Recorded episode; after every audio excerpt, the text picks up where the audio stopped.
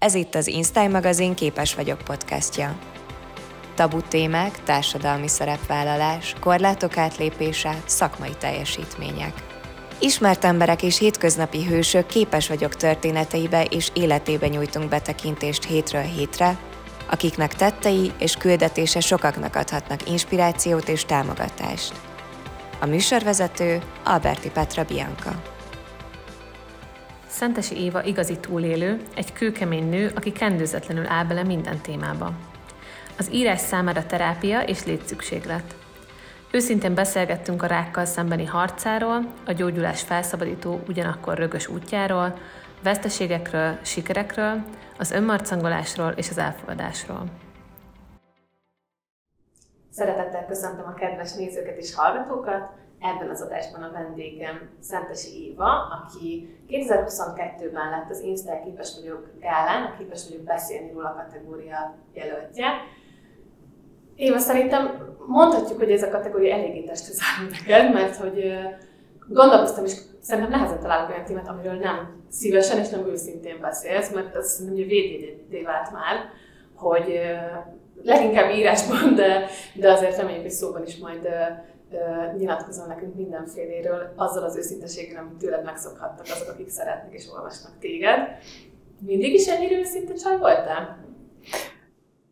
Ezzel, ezzel nagyon vigyáznom kellett mindig is, igen, hogy ami a szívemen, az a számomban ebből, és volt rá példa nem egyszer sajnos az életben, hogy, hogy túlságosan erőteljesen kiraktam így egyből az asztalra azt, amit gondolok, és ez nem volt feltétlenül mindig jó nem volt mindig szerencsés. Úgyhogy volt olyan helyzet, amikor megbántottam embereket, de hogy ez az attitűd gyerekkoromtól jellemző, tehát az egészen attól, hogy, hogy mondjuk így öntudatra ébredek otthon, és meg tudom azt fogalmazni magamnak, hogy milyen ruhát akarok felvenni, ha már ugye Instánynál tartunk. Tehát hogy az, az, az nagyon kiskoromtól emlékszem arra, hogy, hogy milyen milyen harcaim voltak mondjuk anyával, hogy mit veszek fel az óvodába, és én ott nagyon erősen kinyilatkoztattam már, hogy nekem az a ruha már pedig nem tetszik, és az a másikat, azt a másikat szeretném felvenni, úgyhogy ez azért egy végig kíséri az életem, tehát lehet azt mondani, hogy ez egy ilyen alapvető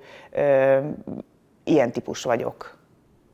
Az a személyes tapasztalatom is, illetve gondolom te is találkoztam már, hogy a határozott, meg őszinte véleményükbe belálló nőket általában túlságosan mindenféle jelzőkkel illetik, hogy túlságosan határozott, meg túlságosan maszkulin, meg mert ugye általában nem, nem mindenkinek szimpatikus, hogyha valaki, valaki őszintén. Te ezzel találkoztál már? Hát persze, hogy találkoztam. Túl régóta vagyok a social médiában, meg úgy a közéletben is, hogy, hogy ezen találkoztam volna. Tehát ameddig egy férfi karakteres, erős, fel lehet rá nézni, vezetőtípus, addig ugyanez nőben, hogyha ennyire erős, karcos véleménye van valamiről, és, és őszinte, és ki is tudja nyilatkoztatni, és meg is tudja fogalmazni, addig az elviselhetetlen, erőszakos, most csak így nagyon gyorsan, ami hirtelen eszembe jut, hogy én személy szerint mivel találkoztam. Férfias, erőszakos, túlságosan maszkulin, meg még olyan jelzők is, amiket most itt nem mondok ki, hogy biztos ezt vagy az, az hiányzik az életéből, hát ugye tudjuk, hogy mire gondolunk, és hogyha az meg lenne az életében, akkor ezt tuti, hogy nem csinálná.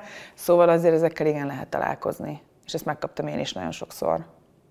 Érdekes tényleg, hogy az őszinteséggel össze van mosva az, hogy hogy néha jobb valamit nem kimondani, vagy nem beszélni róla. És szerintem te tényleg ékes példája vagy annak, hogy meg ezt mondtad is több helyen már, hogy számodra az írás az egy terápia, illetve az őszinteség, és az, hogy ennyire beleadod önmagadat, akár egy kis iróniával, az, az sokat jelent neked, és ez a terápiás írás folyamat, ez, ez is régóta megvan már nálad, és ez, ez, hogyha valaki szeretne ebbe az irányba, most nyilván nem azt mondom, hogy mindenki könyveket fog írni, de én is azt gondolom, hogy az írás, akár csak, hogyha magunknak egy naplót írunk, nagyon sokat tud segíteni.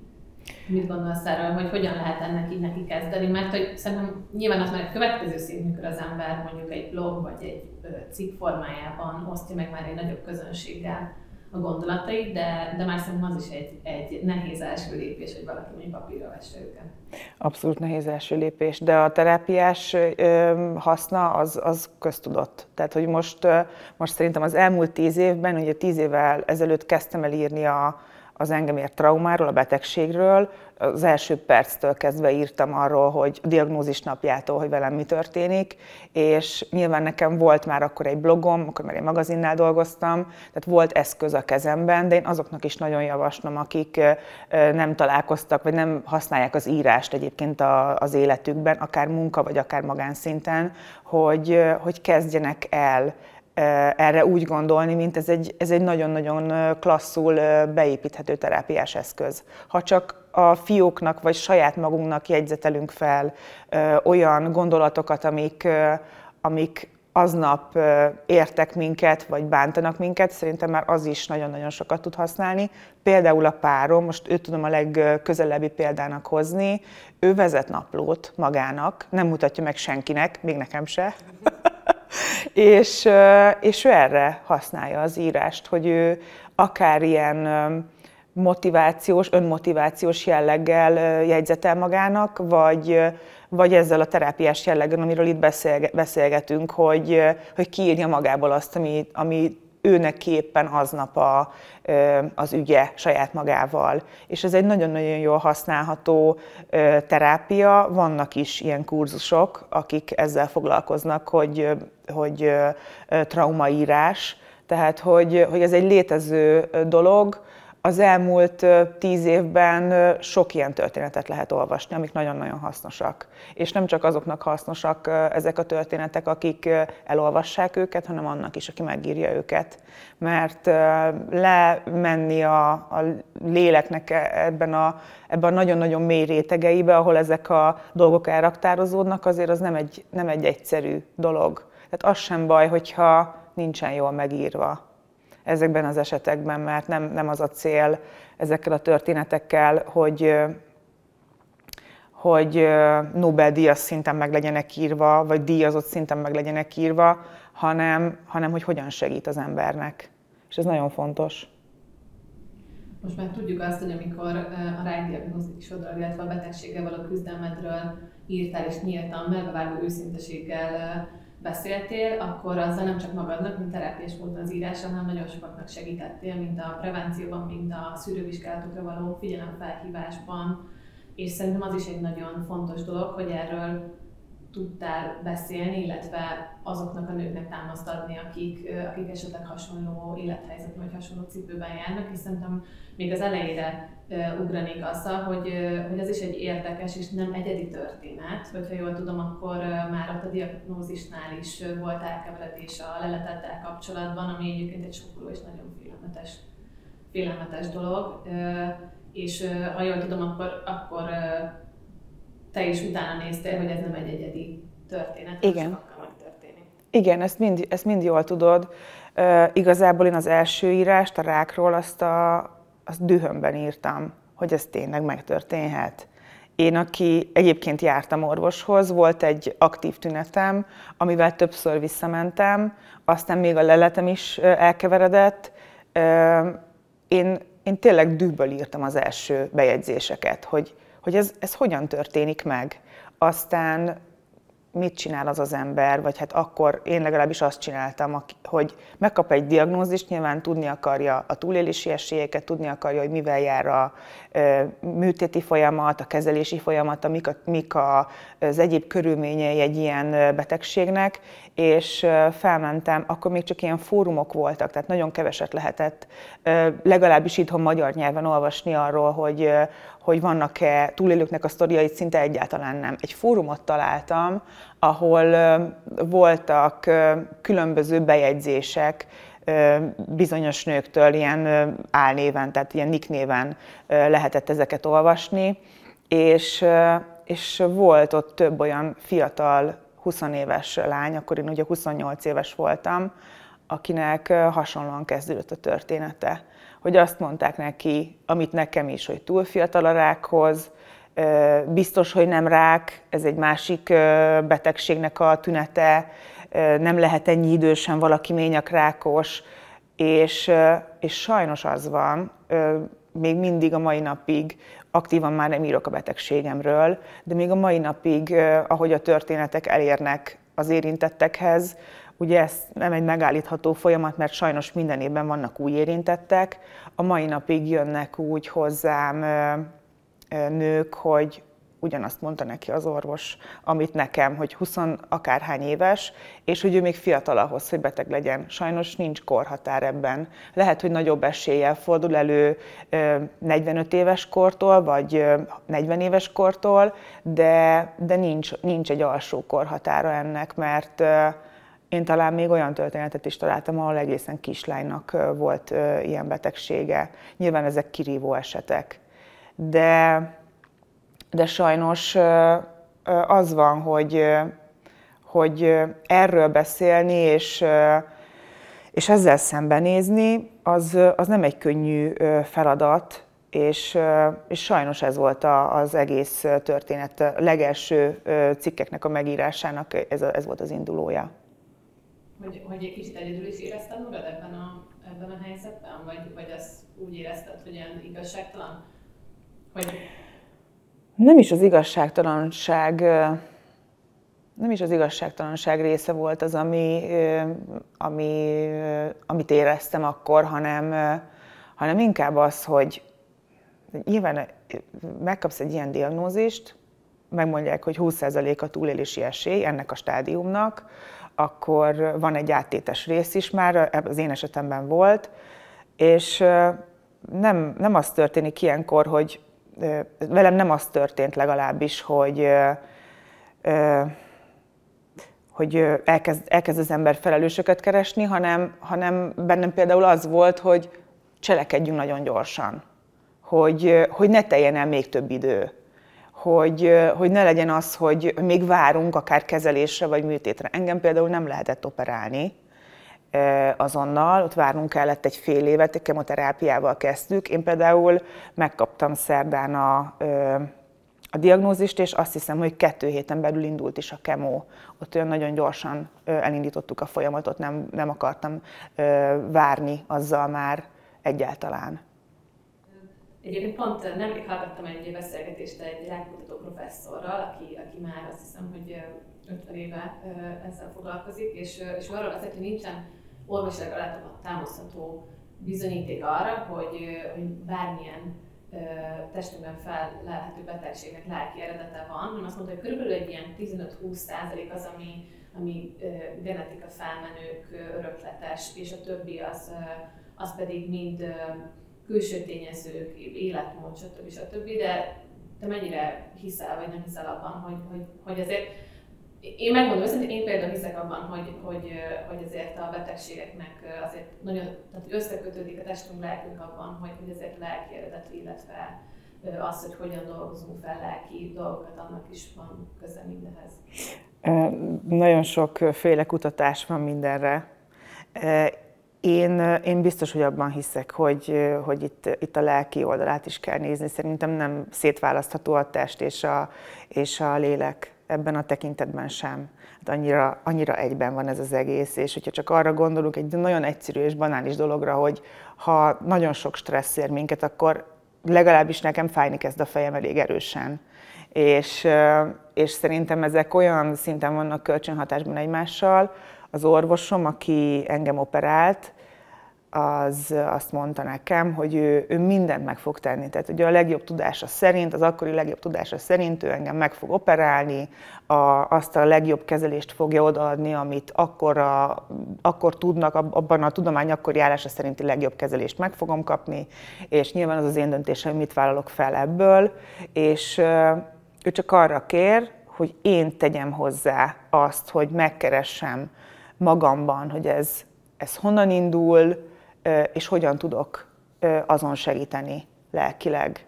És nyilván ő most nem mondott, nem beszélt traumákról, meg nem használt ilyen szavakat, de ő abszolút azt vallja, hogy, hogy egy, egy női daganatnál, ugye ő főleg nőket kezel, egy nőgyógyászati onkológusról van szó, hogy a nők lelke, ő ezt ki is fejtette, hogy a nők lelke annyira sérülékeny, abban a tekintetben, hogy nem, az, nem azt mondta, hogy a nők gyengék, hanem abban a tekintetben, hogy a női létezés az egy sokkal nehezebb létezés.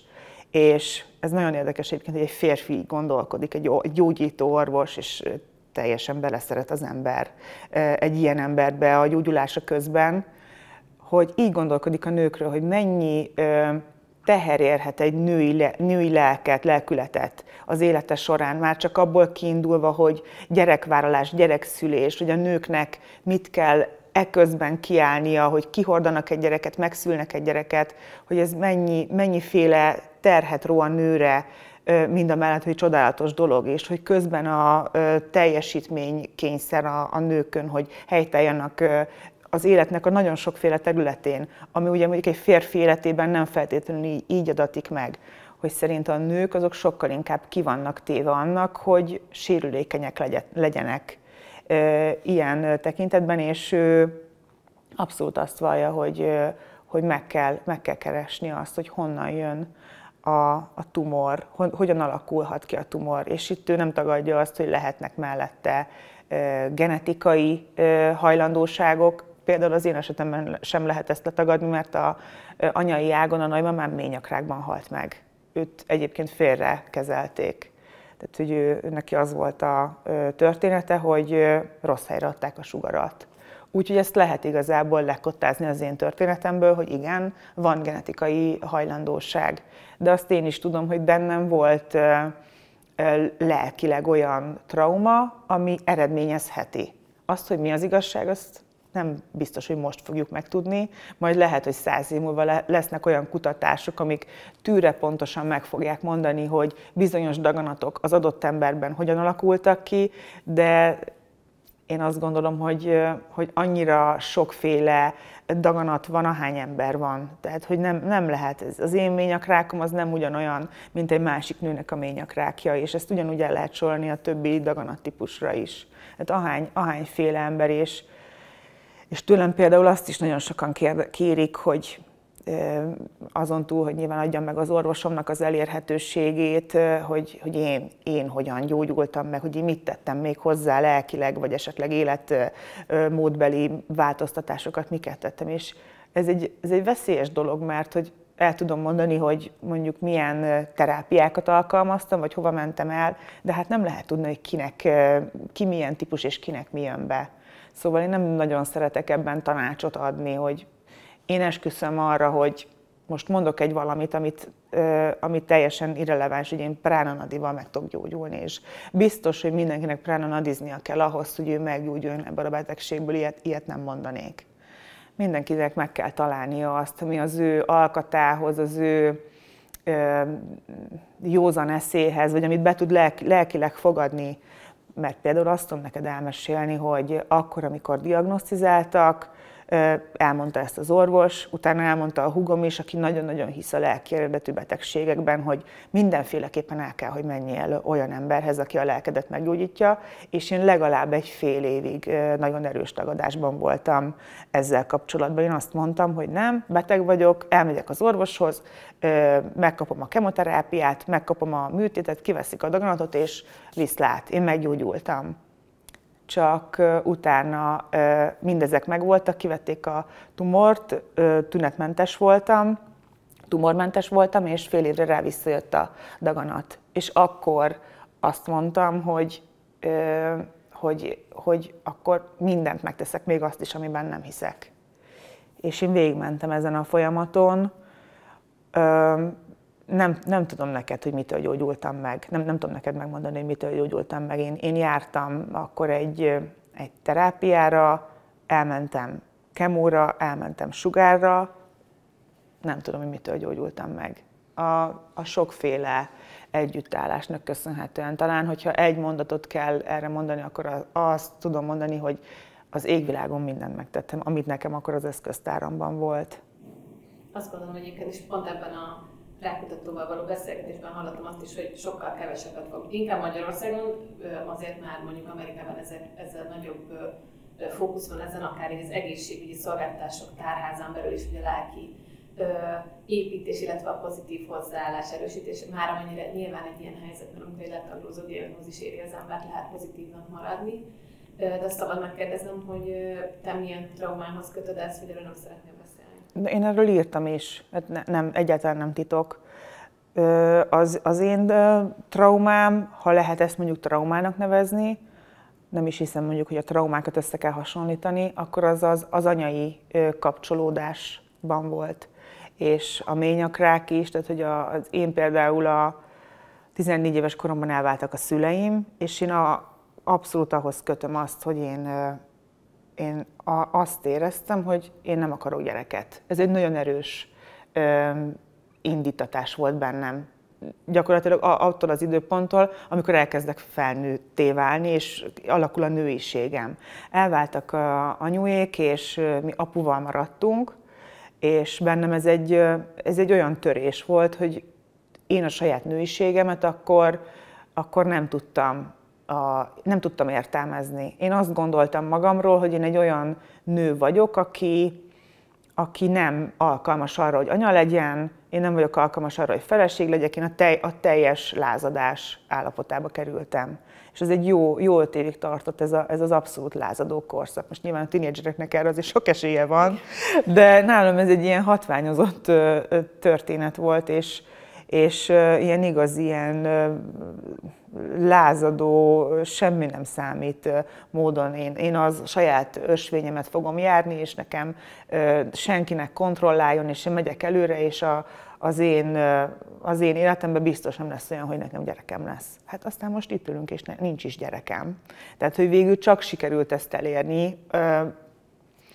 Most azt, hogy elérni, azt most nem lehet, ezt nem úgy értem, hogy én okoztam magamnak azt, hogy rákos vagyok, mert nem akarok áldozathibáztató lenni, de hogy az biztos, hogy ez az attitűd, vagy ez, ezek a gondolatok tudnak olyan betegítő gondolatok lenni egy emberben, amik, amik azt eredményezhetik, hogy, hogy ilyen folyamatok elindulnak a testében. Nagyon megmaradt bennem egy korábbi mondatot, hogy úgy érzed, hogy többet adott neked ez a betegség, mint amennyit elvett. Ezt még most is így gondolod? Abszolút. Százszerzalékosan. Olyan, olyan nagy utazás volt ez önmagamba, ez az elmúlt tíz év, ugye most 23. decemberében volt 10 éve az évfordulója a diagnózisnak.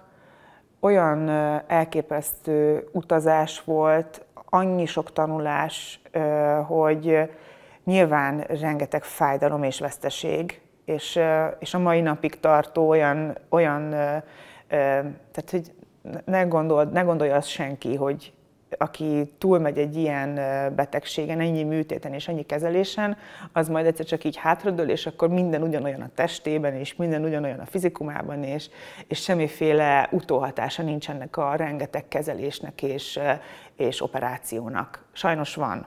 De ezzel, ezzel én együtt tudok élni. Kihívást jelent bizonyos szempontból, de én minden, minden egyes helyzetben elmentem a falig hogy nem voltam hajlandó elfogadni azt, hogy örök katéterezés kell, ott, otthoni ön, önkatéterezésre kell, arra ítéltek. Én azt mondtam, hogy nem. Nyilván vannak olyan helyzetek, amikor hiába mondja azt valaki, hogy nem, olyan a fizikai állapota, hogy sajnos nem tudja meglépni. Én ebben is elmentem a falig, de hogy az, hogy, hogy ez egy olyan ennek a sok minden rossznak az ellenére ez egy olyan elképesztő emberi építkezés volt az elmúlt tíz évben, hogy ezt nem, nem adnám semmiért. És, és az, hogy én ma olyan ember vagyok, amilyen vagyok, hogy ez ennek a mindenféle nehézségével, a, a, a rossz nézőpontjaival együtt, hogy, hogy nem mindig vagyok nehéz, nem mindig vagyok könnyű saját magam számára, ezzel együtt egy, egy abszolút megérte, igen, százszerzalékosan megérte. Nagyon sokat tanultam, saját magamról is, meg a világról is, meg az emberekről is, nagyon sok, nagyon sok mindenről, nagyon sokat tanultam, úgyhogy én ezt nem, nem adnám, nem csinálnám vissza. Említetted, hogy düböl kezdtél először írni erről, és aztán uh, szerintem ugye pont azon gondolkoztam, hogy amikor valaki egy erős nőt látok, meg egy, meg egy erős karakternek tartalak téged, de hogy, hogy ez mindig egy ilyen kérdés, hogy ér, ére nem erősnek lenni néha, mert azért írtál halálfélelemről, halál közelettéről, hogy ezt hogy éri meg az ember, és hogy, hogy ezekben a pillanatokban szerintem tényleg ezért is gondolom azt, hogy, hogy sokan rezonálnak veled, vagy rezonáltak veled, és még a mai napig keresik a történetet, meg támogatásod, mert hogy, hogy pontosan akik ezt érik át bármilyen nehéz helyzetben, tudni akarják, hogy ebből hogyan zökkennek ki. És hogy említetted, hogy tíz éve, egy tíz éves a, a diagnózis, hogy, hogy, hogy van egyáltalán olyan pont, mert tudom, hogy hivatalosan 5 év Igen. után mondják gyógyultnak, vagy hogy nem, nem visszatérülnek a betegséget, hogy, hogy egyáltalán el lehet jutni oda, hogy, hogy az a félelem, hogy mi van, ha, mi van, ha visszajön, mi van, hogyha megint ez történik, mi van, hogyha most rosszabbul leszek, e-, ettől így meg lehet szabadulni valaha? Hú, nagyon jókat kérdezel. Én azt egyáltalán nem mondom, hogy konstansan félek, tehát nincs bennem semmiféle rettegés azzal kapcsolatban, hogy állandóan, hogy úristen most vajon mikor fog visszatérni a daganat. Ugye ez az öt év, ez a gyógyulás, tehát az első negatív lelettől számít, az nekem 2017 májusa, az még most már az nyolc év talán, nyolc éve volt. Tehát már jó, bőven túl vagyunk az öt éven, gyorsan matekozni kellett volna. Én is kicsit lefagytam, hogy számolni kell. Igen, tehát bőven túl vagyunk az öt éven. Esély mindig van rá, hogy visszajön. Ezt tudom. Én azt is tudom, hogy, hogy azok a kezelések, azoknak is van valamiféle utóhatása. Tehát amivel gyógyítanak, az is károsít egyben, ugye csak lassabban öli az egészséges szer, ö, sejteket, a, például a kemoterápia, mint a, mint a nem egészségeseket. És én ezekkel mind tudatában vagyok, annak is tudatában vagyok, hogy lehet, hogy nem fogok annyi ideig élni, de hát mi az élet? Mit, mire van biztosíték? biztosíték van bármire, hogy, hogy nem fog elütni holnap valami, vagy nem zuhanok le a géppel, vagy, vagy bármi, akár másfajta betegség, bármi történhet az égvilágon. Szóval a félelmet én azt akkor raktam le, amikor, amikor tényleg úgy nézett ki a helyzet 2015 januárjában, februárjában, amikor visszatért a tumor, hogy az, az a nulla százalékos orvosi esély, az arra semmi, tehát azt meg sem, el sem kezdték operálni, ott egy-két út volt, a sugár és a kemo, én mind a kettőt kértem, a legerősebb, akkori legerősebb fajtából, és, és én a félelmet ott azon a ponton tettem le, amikor, amikor tényleg úgy tűnt, hogy nem fogom tudni túlélni, tehát hogy bármennyire is harcos vagyok, erős vagyok, kibírok mindent, kibírom a fájdalmat, nem fogok tudni ezen túljutni. És én eljutottam arra a pontra abban a három-négy hónapban, hogy hogy, hogy én ezt elfogadtam, iszonyatosan féltem. Tehát, hogy az egy nagyon, nagyon mély három-négy hónap volt. Tehát ez egy olyan mély félelem volt, hiszen a, az életedről van szó, hogy ennek most itt 30 éves voltam, akkor ennek most itt vége van. És, és ez nem fog tovább menni és volt egy hét, akkor a valamilyen, azt hiszem, hogy vérátömlesztésre kellett mennem, mert annyira rossz volt a vérképem, és akkor egyedül voltam a kórházban, akkor anyu se volt velem, meg senki nem tudott valahogy. Valahogy úgy alakult az, az a helyzet, hogy ott egyedül kellett lennem egy hétig a kórházban, egyébként mindig mellettem volt mindenki. És és olyan mély volt bennem ez a rettegés attól, hogy most melyik nap fogok meghalni, meddig bírja még a testem a kezelést, vagy éppen a tumor az hogyan alakul, és milyen létfontosságú szervhez ér el, hogy, hogy azt mondtam, hogy, hogy én tulajdonképpen mindent az égvilágon megtettem a gyógyulásomért. Én nem tudok ennél többet tenni, mert én, én mindent én leástam a lelkem mélyére, elvállaltam a kezeléseket, túl vagyok az operáción, betartom a, az, az étrendbeli ajánlásokat, tényleg az égvilágon mindent nem tudok ennél többet tenni. És én, és én most itt megnyugszom, mert hogyha ennek ellenére is, hogy én az összes erőmet összeszedtem, és mindent az akkori tudásomból én, én felhasználtam, és ennek ellenére sem tudok meggyógyulni, akkor, akkor nyugodtan, akkor lehet, hogy ez nagyon furán hangzik, de akkor nyugodtan halok meg. Mert ennél többet nem tud megtenni se az orvos jelenleg, és se én. És se az anyám szeretete, se a családomnak a törődése, semmi nem fog, tehát hiába mondják azt, hogy most van egy csodaszer a rákkal, tehát hogy nem, nem volt elérhető semmi azon kívül, amit mi megtettünk. Mindenünk, mindenünk meg volt. Nekem voltam olyan szerencsés. És képzeld el, hogy hogy volt egy ilyen fordulópont, egy, egy éjszaka, amikor én ezt így átfuttattam magamon, és olyan könnyűséggel keltem fel másnap, hogy, hogy hát ez nem is olyan nagy dolog. Meghalok, és egyébként meg fog halni. Tehát mindenki meghal. Ez, ami közös az egész emberiségben, az, hogy egyszer meg fog halni. Tehát, hogy ezt tudjuk onnantól kezdve, hogy megszülettünk, vagy öntudatra ébredtünk. Hát akkor nekem ez most jött el és akkor mi van? Akkor most meghalok. Akkor, akkor elkezdtem azt ö, sorba venni, hogy aha, meghalok, jó, oké, okay, akkor, akkor nem leszek például öreg. Soha senki nem fog látni öregen, ugye mindenki az öregedéstől fél, én nem fogok megöregedni. És akkor ebből nyilván önirónia és poén csinálsz, mert egy ponton nem tudsz, ki kell, hogy rög saját magad, és mi még a jó benne megszűnik, ez az iszonyatos fájdalom akkor már tényleg pokoli volt a, a fájdalom, amivel éltem, akkor, akkor átgondolom azt, hogy ja, hát, hogy a temetésem, akkor az hogy lesz, és akkor, akkor azt elkezdtem szervezni, és akkor mondták, hogy te teljesen hülye vagy, hát még, még nem tartunk ott, hogy ezeken gondolkodj, de hogy egész egyszerűen akkor elkezdtem ebből viccet csinálni, hogy oké, okay, de én nem akarom azt, hogy ez, ez úgy érjen véget, hogy itt most itt mindenki sír, mert hát ez az élet. Akkor én ezt kaptam. És hiába tettünk meg mindent, nem tudunk ezen túljutni. És képzeld el, hogy ez volt áprilisban, május végén kaptam meg az első negatív leletet, ami azóta is negatív, és volt egy olyan agresszíven, gyorsan növő tumor a csípőmnek a bal oldalán, ami az ereket szorította, tehát járni sem tudtam, tehát hogy ott az félő volt, hogy valamilyen ütőért ér el, hogy ott azt meg, megfojtja, és akkor leáll a keringés egy agresszíven, gyorsan növő tumor nőtt vissza, október végén diagnosztizálták, és ilyen olyan tempóban nőtt, hogy ilyen egy hónap alatt nőtt 8 centit. És áprilisban én éreztem azt, hogy ezután a, az éjszaka után annyit éreztem csak, hogy elkezdem tudni kinyújtani a lábam így egyre jobban.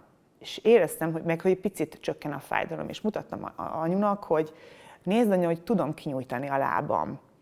És éreztem, hogy valami elindul. De hát nyilván arra nem számít az ember, amikor azt mondják, hogy ez semmi esély arra, hogy meggyógyulj, hogy akkor egyszer csak, egyszer csak ott lesz egy negatív lett, ráadásul öt hónappal később. És május végén hívott az orvos, soha nem fogom elfelejteni azt a napot, meg azt a, azt a lelki állapotot. Hívott az orvos, azt mondja, fogalmam sincs, hogy mit csináltál. Én nem tudom, hogy hogy csináltad, de itt egy, egy milliméternyi tumor nincs egy PET-CT, itt van, semmi, zéro, nincs tumor. És akkor nyilván egy órán keresztül rázotta az okogás minket, és ez a lelet azóta is negatív, úgyhogy nem, nem rettegek. Ha úgy van, hogy visszajön, akkor, akkor jöjjön, hát most, most mit csináljak? Én mindent megteszek azért, hogy ne jöjjön vissza, tehát hogy én, én tényleg próbálok úgy élni, hogy eh, nem vagyok szent, tehát, hogy nem, nem ö, azt mondom, tehát, és ahhoz is szerintem a, a jó élethez az is hozzátartozik, hogy ne legyünk mindig nagyon jók, és ilyenek, hogy mindent be kell tartani, mert nyilván mindent megteszek, nem tartok be mindent, nem eszem mindig úgy, ahogy az a legegészségesebb, de nagyon szeretek élni. És, és az életszeretetem is hozzájárult szerintem ahhoz, hogy ennyire ragaszkodom az élethez, ennyire imádok élni, és, és lehet, hogy ez a, a, abban is segít, hogy a félelmet ne engedjen be. Pont ezt szerettem volna kérdezni, hogy egy ilyen gyógyulás történet után mennyire van benne az emberben, hogy ez az ilyen hedonizmus, meg ilyen életigelés, meg az élet szeretete, de akkor meg is válaszoltad a kérdésem, hogy vagy abszolút live life to the fullest. Az a baj, hogy ez már azelőtt is benne volt. Tehát, hogy ezt nem a, az életnek a vége hozta, hanem azelőtt is nagyon, nagyon szerettem a, a jó életet. Nagyon, nagyon tudtam, hogy hogy kell jól szórakozni, meg jól élvezni azt, hogy, hogy itt vagyunk a Földön, de hát nyilván egy ilyen, egy ilyen élethelyzet azért erre rá tud erősíteni.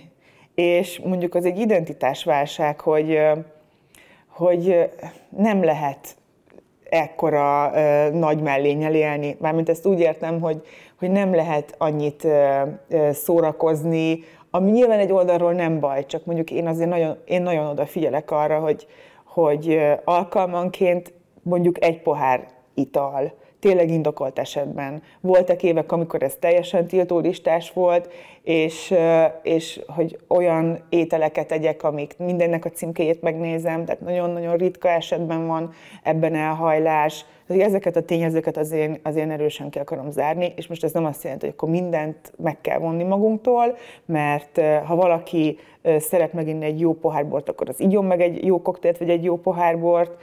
Lehet néha olyan ételeket enni, amik, amik feldolgozott élelmiszerek, de én, én mondjuk nagy címkeolvasó lettem, és azért erre megtanította ez a betegség, hogy igen, élvezd az életed, de okosan. És nem kellett nekem annyira nagyon megtanulni, hogy, hogy hogyan értékeljem, mert azért én előtte is én, én nagyon-nagyon szerettem élni, így az, tényleg a, a minőségi időtöltés, a, a, a barátokkal, tényleg olyan emberek vannak körülöttem, akik, akik, tehát igazi ilyen minőségi kapcsolatok, hogy elmélyült az anyámmal a kapcsolatom, a családdal a kapcsolatom, hogy, hogy tudok más szinteken kapcsolódni emberekhez, mert tudom azt, hogy mit jelent az, hogy, hogy, hogy ennek vége szakadhat eléggé gyorsan.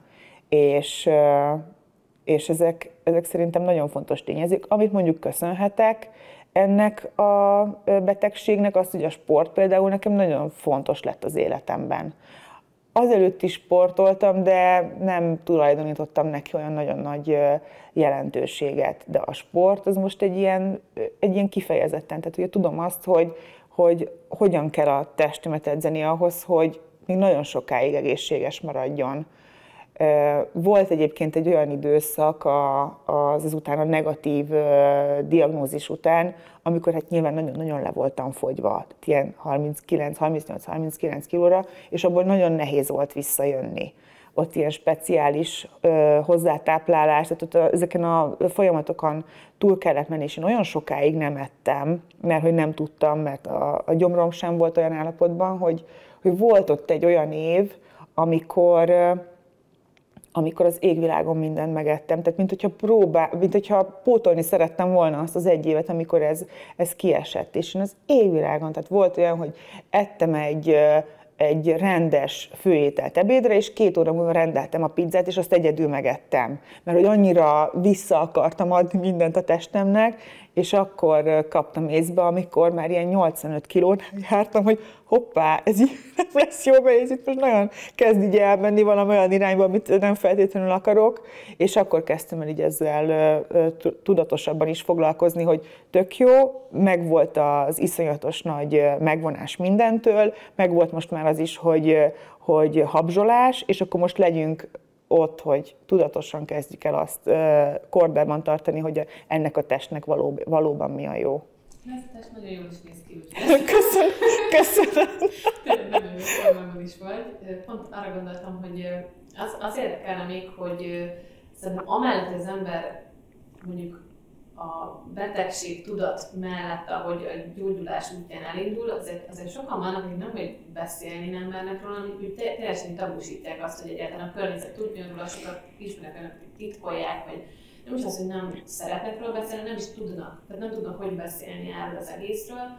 Ö, szerinted egyáltalán van erre egy valamilyen megoldó kulcs, hogy azok az emberek, akik, akik a környezetükben, és most egyébként bármilyen betegségről mhm. beszélünk, nem csak, nem csak rákos megbetegedésről, hogy, hogy egyáltalán hogyan lehet beszélni, vagy beszélgetni olyannak, aki, aki nem érintett. Hogy, hogy, ez, tehát, hogy az empátiának is van már egy ilyen, kicsit egy ilyen túlzó fok, amikor valakit már túl sajnálnak, valamikor valakit már túl óvnak, és az is rossz tud lenni, de nyilván nem, nem tudomást venni róla, meg nem, nem nem lehet a fejünket.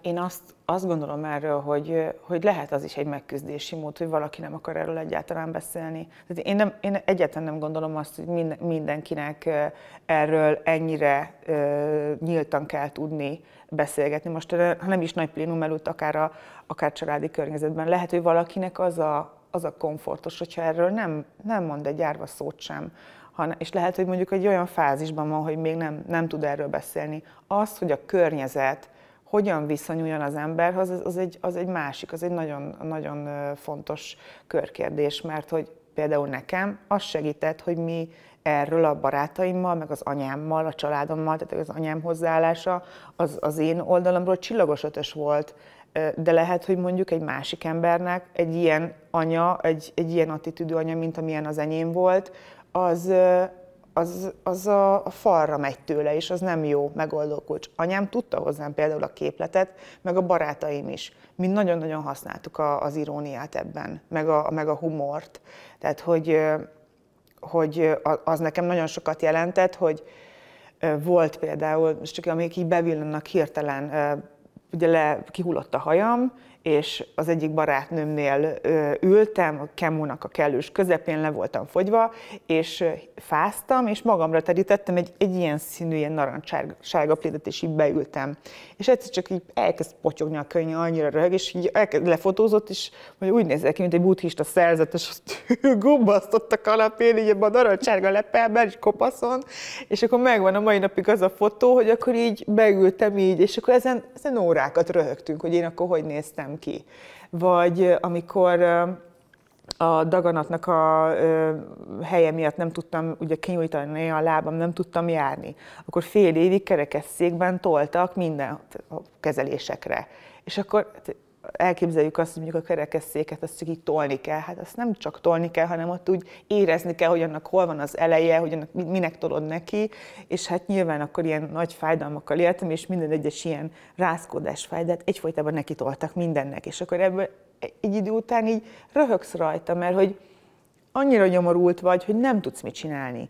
Úgyhogy nekem ez a megküzdési ö, stratégia a barátokkal, hogy ők így tudtak ebbe ö, becsatlakozni, és tudtak ilyen humorral hozzáállni, ez rengeteget segített. De lehet, hogy más nem fog tudni röhögni saját magán, és neki nem is az lesz a jó, hogy, hogy kiröhögik, vagy együtt röhögjenek vele a barátok, és nyilván nem kiröhögik. És, és szerintem lehet, hogy meg kell hagyni minden embernek, hogy megtalálja először magában azt, hogy neki mi, mi komfortos. Abban tudunk segíteni azok az emberek, akik erről tudnak nyíltan beszélni, hogy senki ne érezze azt, hogy ez, ez ciki, ez szégyen, hogy ez ettől szerencsétlen vagy, téged sajnálni kell. Ez, ebben szerintem fontos munka van, hogy, hogy erről igenis beszéljünk, hogy ez, ez ne legyen egy stigma, ugye például mondjuk a ményakrákhoz, ami engem is érintett, hozzátartozik az a stigma, hogy ja, mert biztos sok férfival lefeküdtél. Hát ez, ez egy akkor ráadásul nagyon bőven és nagyon gyakran mondogatták azoknak a nőknek, akik érintettek voltak, hogy nem kell volna annyi mindenkivel lefeküdni, és akkor biztos nem kapsz HPV-t. Hát sajnos HPV-t nem, nem csak így lehet kapni, hanem azt, azt eléggé egyszerűen, és nagyon sok mindenkiben van HPV, csak nem nagyon kevés emberben alakul ki a vírusból a rák. És szerintem ebben van nagy feladat, hogy, hogy segítsük az embereket abban, hogy ez ne legyen tabu, ha nem is akar mindenki erről beszélni, ne érezze azt, hogy ő, hogy ő meg van bélyegezve, vagy ő, ő neki szégyenkeznie kell a betegsége miatt. Nyilván egy pontig nem az van fókuszban, hogy az ember ismerkedjen, de ez mennyire nehezíti meg az ismerkedést, mert nyilván téged az egy nagyon sokan ismernek, nagyon sokan ismerik az arcod, a neved, ismerik a történeted, de úgy egyébként szerintem bárkinek a hétköznapokban civil embereként is, azért ez, ez egy nehéz mérföldkő lehet, hogy amikor az ismerkedésnek egy pontján mondjuk erről azért az ember nyilván mindenki máshogy dönt, hogy mikor, de, de erről úgy beszélgetni kell. Ez, én azt, azt gondoltam, hogy, hogy nekem biztos, hogy soha az életemben nem lesz férfi a férfi. Tehát, hogy én ezt, ezt én elfelejthetem. Ez, ez nekem az volt a fejemben nagyon-nagyon sokáig, hogy kizárt dolog, hogy én ezekkel a kondíciókkal tudjak párt találni, hát nem lehet gyerekem. Elkezdtem klimaxolni 33 évesen, mert ugye kivették a méhem, a petefészkem ugyan bennmaradt, a klimax nem egyből érkezett el a műtét után, de az sajnos elérkezik, mert a petefészek elveszíti a funkcióját. Nagyon sokféle, és a hegek a leges legkevesebb dolog, amit, amit mondjuk, ami mondjuk ilyen kicsit ilyen nehézséget okoz mondjuk abban, hogy kialakíts egy intim viszonyt valakivel, hanem ott van rengeteg olyan kérdés benne, hogy mondjuk mi a helyzet az inkontinenciával, amiről szintén egy, egy nagyon ciki téma. Hát erről nem beszélt, erről nem beszélgetnek a nők. Hát hány, hány ember mondja el, hogy, hogy ő neki ez a problémája, és ez mondjuk szülés után is kialakulhat. Igen. És, és mondjuk egy ilyen műtét után sajnos, sajnos ott, ott azért történhetnek olyan dolgok, ami, ami akár hosszas inkontinenciát eredményez. Maga, ha van jelen egy olyan probléma, hogy inkontinencia, és mondjuk pelenkában kell húzamosabb ideig aludnod, ami velem megtörtént, akkor, nem az, akkor azt gondolod, hogy soha az életben nem fogsz tudni megismerkedni senkivel, mert ezt biztos, hogy senkit, tehát ezt hogy, hogyan hozol valakit ilyen helyzetbe. És nekem volt akkor egy éppen kezdődő párkapcsolatom, amikor visszajött a tumor, és százszerzalékosan megértem, ő azt mondta, hogy ő nem látja magát ebben, hogy neki mit kellene itt most tennie, hogyan kellene ehhez viszonyulnia, és megmondom az őszintét, hogy nem is volt neki ott helye. Tehát ott az anyámnak volt helye, a családomnak volt helye, a barátaimnak volt helye, de neki nem volt helye abban a történetben. És az, hogy én utána mikor mertem egyáltalán arra gondolni, hogy, hogy bármilyen kapcsolatom lehet férfiakkal, évek teltek el. Évek. És egyszer csak, egyszer csak jött. És, és nem, nem tudom megmondani azt, hogy, hogy eljutottam egy olyan szintre magammal, a belső munkámmal, hogy én már alkalmasnak éreztem magam arra, hogy párkapcsolatom legyen, és már nem szégyeltem semmilyen részemet. Nem tudom ezt elmondani. Nagyon sokat dolgoztam magamon, de ez egy olyan, olyan nyitott kérdés volt az én fejemben, hogy én ezt egyáltalán merhetem-e, hogy ezt valakire rárakhatom-e, mert azért ez nem egy könnyű csomag, ráadásul az én párom egy olyan nagyon nem egyszerű évben lépett be az életembe, amikor, amikor az anyukámat elveszítettük, ő konkrétan akkor lépett be az életembe, és aztán rá egy fél évre kellett két nagyon komoly rekonstrukciós műtéten átestem, egy sztóma műtétről van szó, tíz hétig volt egy idéglenes ileosztómám, ami, amit nagyon nehezen éltem meg, és nagyon finoman fogalmaztam most, és ő végigcsinálta velem mind a két műtétet, és én azt mondtam magamnak, hogy ha ez a férfi ezt, ezt kibírja, és ő ezt tud viszonyulni, akkor ez a kapcsolat, szerintem, szerintem ez a kapcsolat mindent ki fog bírni. És emlékszem rá, hogy megvolt a sztóma műtét, és, és mondtam, hogy ez kizárt dolog, hogy te ezt megnézed. Tehát, hogy én, én sem akartam megnézni. Hát, hogy nekem a nekem a sztóma volt a legnagyobb rémámom az egész betegség alatt. Én azt mondtam, hogy, hogy csak az az egy ne legyen. Tehát nekem ott volt a határom, és tudom, hogy rengeteg embernek kell sztómával élnie. A legnagyobb tiszteletem nekik. Az én, az én egyéni belső határom a sztóma volt, és, és annyira féltem tőle, hogy aztán egyszer csak mégis ott voltam ebben a helyzetben hogy, hogy sztómával ébredtem fel, és, és én nagyon-nagyon nehezen éltem meg. Iszonyatosan nehezen tudtam kezelni, nem, nem is tudtam kezelni a mindenféle probléma, ami lehet a sztómával, az felmerült. Hál' Istennek csak tíz hétig volt kivezetve, de, de nagyon-nagyon nehéz tíz hét volt, és a, a párom ehhez, ehhez úgy tudott csatlakozni, hogy, hogy azt mondta nekem, hogy, hogy mondtam, hogy kizárt dolog, hogy te megnézd, mert hogy, hogy én ezt nem akarom, hogy ezt, ezt eláll, és azt mondta, hogy, hogy szerinted te, hogy én, hogy én azt fogom gondolni, hogy téged kevésbé foglak szeretni, hogyha én látom, hogy ott van az a hasadon, aki van vezetve. Tehát szerinted én, én bennem ez, ez majd, ez majd csillapítani fogja az irántad érzett vágyamat, vagy, vagy nem foglak téged szeretni, vagy ki fog sétálni az ajtón. Szóval te hülye vagy, ha ilyeneket gondolsz. Hát a mi, a mi kapcsolatunk az ennél sokkal mélyebb és sokkal fontosabb, hogy én emiatt, emiatt téged itt hagyjalak.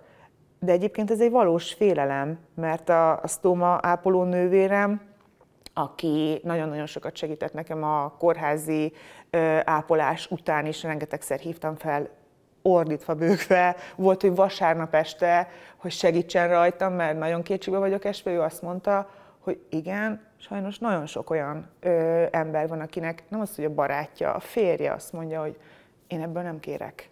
Úgyhogy ez egy nagyon-nagyon nehéz ö, ö, téma, a párválasztás, és nem tudom azt, hogy, hogy minek kell ahhoz ö, történnie, hogy, én nem, nem találtam meg magamban ehhez megoldó kulcsot, én lehet, hogy csak ilyen nagyon simán, csak ilyen szerencsés vagyok, hogy végül találkoztam valakivel, aki ezt az egészet így, így ahogy van, így szeret, nem az, hogy elfogadja, hanem szereti. Így az egészet, a mindennel együtt. Ez, ez szerintem nagyon nagy szerencse. Nincs hozzá megoldó képletem. Egyébként a stoma is pont, meg maga az, hogy a, a stoma zsáknak a látványa, szerintem az nagyon sokaknak szokatlan, nem tudják mi ez, ezért is szerintem fontos erről is beszélni. Nagyon sokan vannak, akik krónbetegség miatt, Igen. tínédzser vagy gyerekkorban érintettek, és tényleg az, hogy ahogy az előbb is említettem, hogy miben, hogy amikor a környezet hogyan viszonyul hozzád, vagy hogyan bánik ezzel a szituációval, ez is pont olyan, hogy, hogy ezért ez egy nagyon szokatlan dolog, de nem tudhatjuk, hogy, hogy mondjuk, hogy akár utazunk a villamoson, hogy, hogy ki az, akinek a ruhája mondjuk ott van a sztóság. Nyilván ennek azért van egy, egy látvány, hogy nyilván ez attól is függ, hogy kinek milyen időskor, vagy, vagy azóta nyilván az orvostechnika is sokat fejlődött, de azért mondjuk egy heg marad ott, ami, ami azért Igen. tud maradni az emberrel, és ezek is szerintem olyanok, amik, amik kell tudni kell kezelni, meg nyilván Igen. amikor valaki saját nőiességét szereti megélni, akkor a testén bármilyen heg vagy, vagy, vagy ilyen jellegű változás nehéz lehet. Abszolút. Abszolút nehéz. Maga, maga a sztóma viselés, maga a folyamat, ahogy ezt kezelni kell, az egy ez elképesztően nehéz dolog, és sajnos most itthon a, a sztóma ápolás, mint olyan, az egy, én, nekem a legnagyobb szerencsém az volt, hogy én egy olyan kórházba kerültem, Nyíregyházára, egy isteni sebészhez, és egy ott volt sztomápolás, de egyébként nagyon-nagyon hiányos itthon ez, és rengetegen írnak emiatt, hogy hogy próbáljak meg segíteni, olyan nővért találni, de nincs, nincs ilyen nővér. Nekem volt egy szerencsés helyzetem, én a nyíregyházi nővérrel tudtam tartani a kapcsolatot, de hát nincs olyan, hogy én akkor felhívok valakit, és ki fog jönni, és segíteni fog nekem megtanítani. Nincs, ez nem létezik most itthon. Ezek az emberek magukra vannak hagyva, hogy ezt egyáltalán megtanulják, és nagyon, nagyon nehéz. Tehát ez fel van adva a lecke, mert tudni kell, hogy, hogy hogyan ápolom le magát a, a, a sztómát, a körülötte lévő bőr az, ha elkezd hegesedni, akkor elkezd leválni a, a sztómazsák, ami az a kis ragasztós része. Szóval ez egy iszonyat, iszonyatos kínlódás, és nyilván egy idő után hozzászokik a szervezet, meg a test, és akkor, akkor már, akkor már meg, meg lehet mindent tanulni. Nyilván ez van, nekem hál' Istennek 10 hétig volt, ez 10 hétig tartott, de hát ez például egy olyan, egy olyan dolog, ami, ami nagyon tabusítva van és erről is eléggé őszintén írtál, és szerintem biztos sokan voltak, amit említettél, és keresnek emiatt, meg azonosulni tudnak egyszer, hogy hasonló helyzetben vannak, de muszáj azt feltételeznem, hogy nyilván a, sajnos az internetvilágában nincsen jogosítvány a kommenteléshez, és, és biztos vagyok benne, hogy találkoztál olyannal, aki minek beszél ennyit erről, vagy minek kellett panaszkodni, meg sajnáltatja magát, ezeket így... Ezután is az lesz. Nincs más sztori.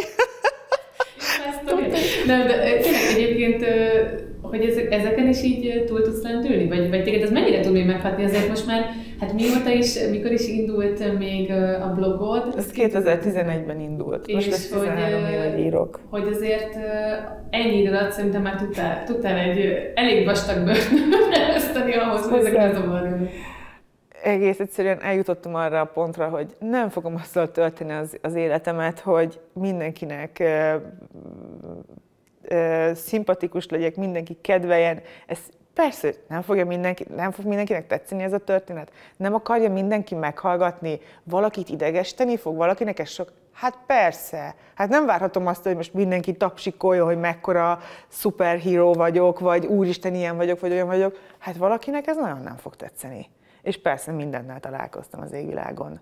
De hát akkor ez van. Nem, ne, akkor, akkor, nem, akkor nem tetszek mindenkinek. Biztos, hogy nem fogom azzal tölteni a, az iszonyatosan drága is. Ö, azt gondolom, hogy kevés, de remélem, hogy nem kevés időmet, hogy, hogy ilyenekkel foglalkozzak. Ez, ez, ezzel jár. Aki kirakja magát bármilyen szinten, nem kell, hogy ilyen történet legyen, bármi, akármi, az úgyis találnak rajta fogást az emberek, mert nem tetszünk, mindenkinek nem tetszhetünk.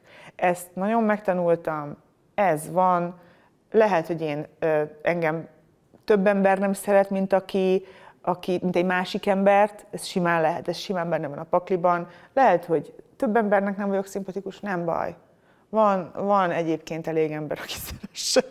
nem kell még, hogy sorba álljanak, de azért a, azért nagyon, tehát hogy a, a nagy, nagy számban azzal találkozom, akik, akik iszonyatosan kedvesen és, és, és nagyon édesen viszonyulnak hozzám. Tehát, hogy olyan, olyan jó fejcsajok vannak, hát nyilván engem főleg nők követnek, olyan jó fejcsajok vannak a, az Instámon is, hogy, hogy nagyon sokszor így, így összeröhögök ilyen teljesen idegenekkel, akik azt tudom, hogy kicsoda, és így írnak akármire, és, és azért e, ezekkel kell foglalkozni. Minden, mindenkinek ezt tudom tanácsolni, hogy nem, nem kell azzal foglalkozni, akkor nem tetszünk, akkor nem tetszünk, akkor mi van? Akkor majd néznek más, vagy akkor majd elmondják még háromszor, hogy nem tetszünk, és akkor egyszer megunják, vagy nem unják meg, és akkor mondják életük végig. Olyan is van, aki ezt hajtja évek óta, hogy én mennyire szörnyű vagyok, és te, és, és, hát és, és, akkor, és, akkor, és akkor, hát akkor mit mérgezed magad ezzel? Idegesíted magad velem? Hát mit, tud mindenről, az össz, minden, mindenet elolvassa. A legnagyobb olvasom, tényleg, hát mindent tud, az összes könyv mindent elolvas, és ő halába idegesítem. Hát, hogyha neki ez, ez, ezzel eltelik egy élet, meg évek, meg hetek, hogy olyannal foglalkozzon, aki idegesíti, hát akkor lelke rajta. Ez egy fordítós rajongás. Végül is sok időt szán arra, hogy figyelj, hogy mit csinálsz. Egyébként a képességek podcastban egy visszatérő gondolat, ez nem tetszettek mindenkinek, és szerintem nem tudjuk elégszer hangsúlyozni, Igen. és én is azt gondolom, hogy bárcsak eljutnánk oda, hogy mindenki ezt könnyedén ki tudja mondani, meg úgy is tudja élni. Mert hát nagyon sokat sírtam, ne aggódj. Tehát ez, ez nagyon-nagyon sok év, nagyon sok évig nagyon-nagyon-nagyon sokat sírtam. Bizony. Megosztónak lenni, bármilyen szempontból is, ez nem egy, nem egy, könnyű, Igen. Nem egy könnyű dolog. Bizony, ez nem, nem egy hálás pozíció, de, de hogy, hát meg nem mondom azt, hogy ezt ingyen adták, tehát ebbe, ebbe sok év terápia van, hogy ezt külön tudjam választani. És, de hál' Isten, hál' Istennek eljutottam ide. De nagyon, nagyon sok fájdalmas helyzet van ebben, amikor, amikor nem tudtam magamtól ezt külön választani, hogy, hogy az, amit gondol rólam valaki, az, az én vagyok. Hát de, hát de nem, is, nem is látod soha. Hát látod valamit egy képkockában, és az, az mi? Oké, még hogyha azt, mondod, azt mondjuk, hogy őszinte és kitárulkozó, és, tehát ez csak egy, egy icipici szeret, azt nem látja, hogy amikor én bemegyek a munkahelyemre, ott milyen vagyok a, a séfekkel bent a, a konyhán. Hát ezt nem látja. Jó, néha azt is látja, mondjuk ki szoktam rakni, de, de hogy nem látja azt, hogy milyen vagyok otthon a párommal. És akkor, amikor ezekbe is beleturkálnak, hogy jó, hát ez izé biztos, nem tudom ezt csinálni, vagy nem is szereti, meg azért van vele, akkor már, akkor már tényleg ez nem, az nem az én dolgom, az az ő dolga. Az én dolgom az, hogy én, én hogy vagyok. És te hogy vagy? Te szereted magad? Igen. Nagyon. Tényleg, én most nagyon-nagyon jól vagyok. És ezt olyan régóta szerettem volna kimondani, de én annyira jól vagyok, úgy minden tekintetben, a munkámmal, a munkáimmal, a környezetemben, a munkahelyemen, a párkapcsolatomban, a családommal. Volt rengeteg veszteség az elmúlt években is, Nyilván az egyik ilyen az anyu elvesztése volt, de hogy tényleg jól, megérkezett vagyok. És jövőre leszek 40, és, és azért ez, ezt nagyon, nagyon örülök, hogy ezt el tudtam érni 40, 40 előtt, hogy megérkezett vagyok. Nagyon sokat dolgoztam érte, nagyon sokat szenvedtem, de most igazán boldog és megérkezett vagyok. Könyvírás, újságírás, és a kicsit azért uh, csak egy szót ejtsünk, hogy azért rát kanalaztál egy másik, másik Ezt lehet mondani. Szó szerint átkanalaztad magad egy másik szakmába, és amit ráadásul nagyon érdekes felállásban, mert hogy egy barátoddal dolgozol együtt szorosan, ami szerintem mindig egy érzékeny terep tud lenni, hogy, hogy, hogy a munka meg a barátság mennyire élik össze, de hogy itt ez neked, hogy itt át, magad egy kicsit így a PR meg gasztró vonalra? Annyira jókor jött ez a lehetőség az életembe, mert egyrészt nagyon kifásultam az újságírásban és a, a folyamatos újságírói jelenlétben.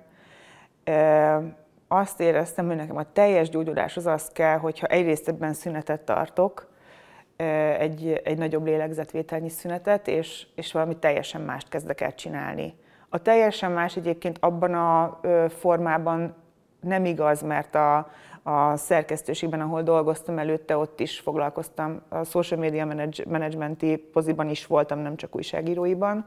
Tehát, hogy így teljesen ismeretlen nem volt, nyilván van rengeteg olyan része ennek az új feladatkörnek, ami, amit még nem csináltam, vagy nem olyan szinten csináltam, de maga az, hogy, hogy egy ekkora környezetváltozás volt 2022 végén, és és étterem, és ételek, és italok, és vendéglátás, tehát az emberekkel való kapcsolat, hogy, hogy jönnek hozzánk, vendégül látjuk őket, ők itt boldogok lesznek, mert itt jókat fognak enni, jókat fognak szórakozni, jókat fognak inni, még hogyha nem is veszek olyan szinten részt aktívan, tehát nem, nyilván nem én szolgálom ki a vendégeket, bár mondjuk már volt rá példa, de hogy, hogy az egész egy olyan ö, csodálatos ö, hely most az én életemben, annyira élvezem mindenféle ö, részét, ö, rengeteget dolgozunk, tehát most is egy ilyen nagy arculatváltásban vagyunk, ö, meg étlapváltásban, ö, attól...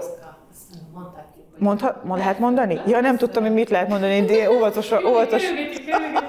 Igen, a kioszk és a Bábel, ami egy Michelin csillagos étterem, és, az, és nagyon nagy jelentőséget tulajdonítok annak, hogy 2022. november másodikán kezdtem meg ott a munkát, amikor megkapta a másodszor is a Michelin csillagot az étterem, a Bábel.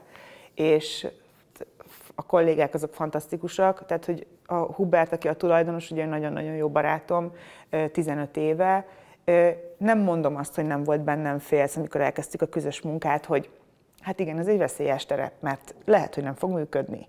És azt mondtam neki, hogy három hónapot adjunk magunknak, megnézed te is, hogy te ezt szereted-e, a velem való munkát, és megnézem én is. És három hónap után üljünk le, és mind a kettőnk mondhatja azt, hogy figyelj, nem erre gondoltam, nyilván ez bekövetkezhet később is, én nem erre gondoltam, inkább ezt engedjük el, és addig ne jelentsünk be semmit, addig, addig ez legyen a, a mi kis kettőnk dolga, ami nyilván ott a munkahelyen tudták, és, és elképesztően jól működik a közös munka. Tehát mi általában úgy vagyunk, a, Svédországban él most a családdal, és úgy vagyunk, a, annyira egy ritmusban vagyunk, hogy én is nagyon korán kelő vagyok, meg ő is és nagyon korán kelők vagyunk, nehogy lemaradjak valamiről, és reggel ilyen hajnal hatkor mi már, mi már a, letudjuk a közös dolgainkat, meetingelünk, ötletelünk, jóvá hagyunk, tehát így nagyon sok mindent csinálunk hajnalban együtt,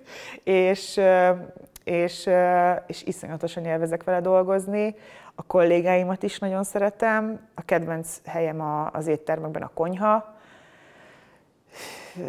vég, végtelenségig tudnék mesélni arról, hogy, hogy mennyire szuper emberekkel dolgozom, és nagyon inspiráló az egész környezet, úgyhogy, úgyhogy ez most egy, nem gondoltam, egyébként nem terveztem olyan nagyon hosszú távon, de nem gondoltam azt, hogy itt, itt éveket fogok eltölteni, mert a legelső ö, sorban, ahogy én magamra gondolok, az, az még mindig az írói ö, lét. Tehát most is dolgozom egy könyvben, ami ö, idén ö, tavasszal fog megjelenni, de hogy tudok, tudok mellette írni. Tehát az is egy nagyon fontos szempont volt, hogy amíg a heti három leadandó penzum mellett a, az írói kreativitáshoz ki volt benne mégetve, addig emellett hazamegyek este, és tudom használni a, azt a részét az agyamnak, ami ez a, a, egy, mondjuk egy regényírás vagy egy könyvírást megigényel. Tehát a gasztronómia, vendéglátás, főzés az, az, az is egyfajta szeretetnyelv, ugye a gondoskodásnak egy eszköztára, szóval nem csodálom, hogy szereted ezt. Viszont most így zárásképp csak egy picit mesélj akkor a könyvről, ami akkor azt mondta, hogy most tavasszal, tehát akkor, akkor tavasszal az annyira most, hogy most vagyok a kéziratleadási határidőben. Tehát akkor így látom, hogy már így tagadnak az Nagyon kemény, így meg, megkérdeztem a szerkesztőtől, hogy figyelj, mennyit csúszhatok, azt így kezdődött a válaszlevele, jaj, jaj, jaj, jaj. Mondom, akkor semmi. Csúszós, halogatós vagy? vagy nem. Vagy csak maximalista vagy? Maximalista. Nyilván ilyenkor az ember, legalábbis én végigmegyek azon, elképesztően rossz lesz, úristen, ki fogja dobni az egészet, nem lesz jó, senki nem fogja olvasni, nem senki nem... Mindenki, tudod. Nem szereted a senki. Szóval, hogy így bor, én ilyenkor még mindig borzasztónak látom, meg még ezt senki nem látta. Tehát ezt, ezt még ilyenkor, amikor ez az állapot van, hogy az égvilágon senki nem látta, még csak én tudom, hogy mi van benne, addig nagyon-nagyon izgulok. És amikor már átadom a szerkesztőnek, nyilván mindig a második, aki a szerkesztő, aki látja, akkor, akkor már arról jön valamiféle visszajelzés, hogy, hogy csak a felét húzta ki, vagy csak az egyharmadát húzta ki, vagy mennyit kell még átdolgozni rajta, akkor már legalább tudod, hogy akkor hányadán állsz az egésszel. És most egy nagyon-nagyon jó szerkesztőt kaptam, aki tényleg szívtelen, mert a legjobb szerkesztők azok szívtelenek. Tehát akik nem spórolnak a kihúzással. És a legjobb, legtöbbet abban lehet tanulni és fejlődni, hogyha jól megszerkesztik. Kihúzzák, áthúzzák, átdolgoztatják veled, rengeteg ilyen jegyzetet írnak mellé, és és ez most fog megjelenni, hát vagy április, vagy május. Az majd a, nyilván a kiadótól függ, meg a nyomdától, hogy ott, ott mi lesz az ütemezés. Még nincs borító, még nincs cím. Ez egy cím az Nincs. Akkor nem tudunk spoilerezni. Nem, még nincs sajnos. hogy mit kell keresni, de jön, hamarosan érkezik. Igen. A új könyve. Megmondom őszintén, hogy teljes mértékben megnyugtatja a lelkem, hogy ennyi könyv után benned még van druk, meg izgalom, hogy, hogy mit fog szólni. Persze, hogy van. Persze, hogy van. Az, az, le, az a legfontosabb, hogy a szerkesztő mit szól. Úristen, hát az, én, ne, én nem értem azokat, akik meg vannak sértődve akkor, hogyha megszerkesztik őket. Én, ugye én újságírókkal dolgozom, de, de ismerek olyanokat, akik nagyon magukra veszik azt, hogy valami át van írva, vagy vissza van dobva. Én üzenem nekik, hogy a, leg, a legtöbbet abból lehet tanulni. Tényleg, a legtöbbet hát én nem is tudom, hogy ki van olyan szinten, a, tehát nem tudom, tehát biztos vannak írók olyan szinten, vagy újságírók olyan szinten, akiket nem, akiket nem kell szerkeszteni, de hát egyébként mindig jó az, hogy szerkeszteni. A legnagyobb írókat is jól szerkeszti valaki. Hát ez a, le, az a legjobb. Meg én azért mindig tanulni, meg fel, tehát mindig egyre jobbat akarok írni. Most uh, mindig... Nekünk most, most miről, konkrétan most miről, e... körvonalakban miről szól akkor? Nagyon-nagyon mondatot fogok mondani, mert ebben az állapotban még annyira nem tudok erről beszélni. Amikor meg már megjelenik, akkor meg ma azért nem tudok róla beszélni, mert akkor meg már tudom, csak... Jó. A, egy tőmondatot mondok, a változásról fog szólni, szólni, egy nőnek a változásáról, és ki, ki lehet következtetni, hogy vajon miről fog szólni. Nyilván ilyen testi, lelki, mindenféle ilyen emberi változásról.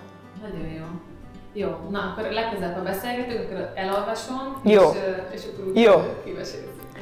Szervezünk, azt már tudom, ez a Hubertnek az ötlete, szervezünk majd egy olyan bemutatót újságíróknak és influencereknek, meg ismerősöknek, ahol Báber reggelivel fogjuk várni a kedves vendégeket, úgyhogy ez már abszolút összekapcsolódik a gasztronómiával. És a gondoskodó. És a gondoskodással, igen. Nagyon jó. Nagyon szépen köszönöm Én is. Én nagyon élveztem, és köszönöm az őszintén. Én is nagyon. Köszönöm szépen.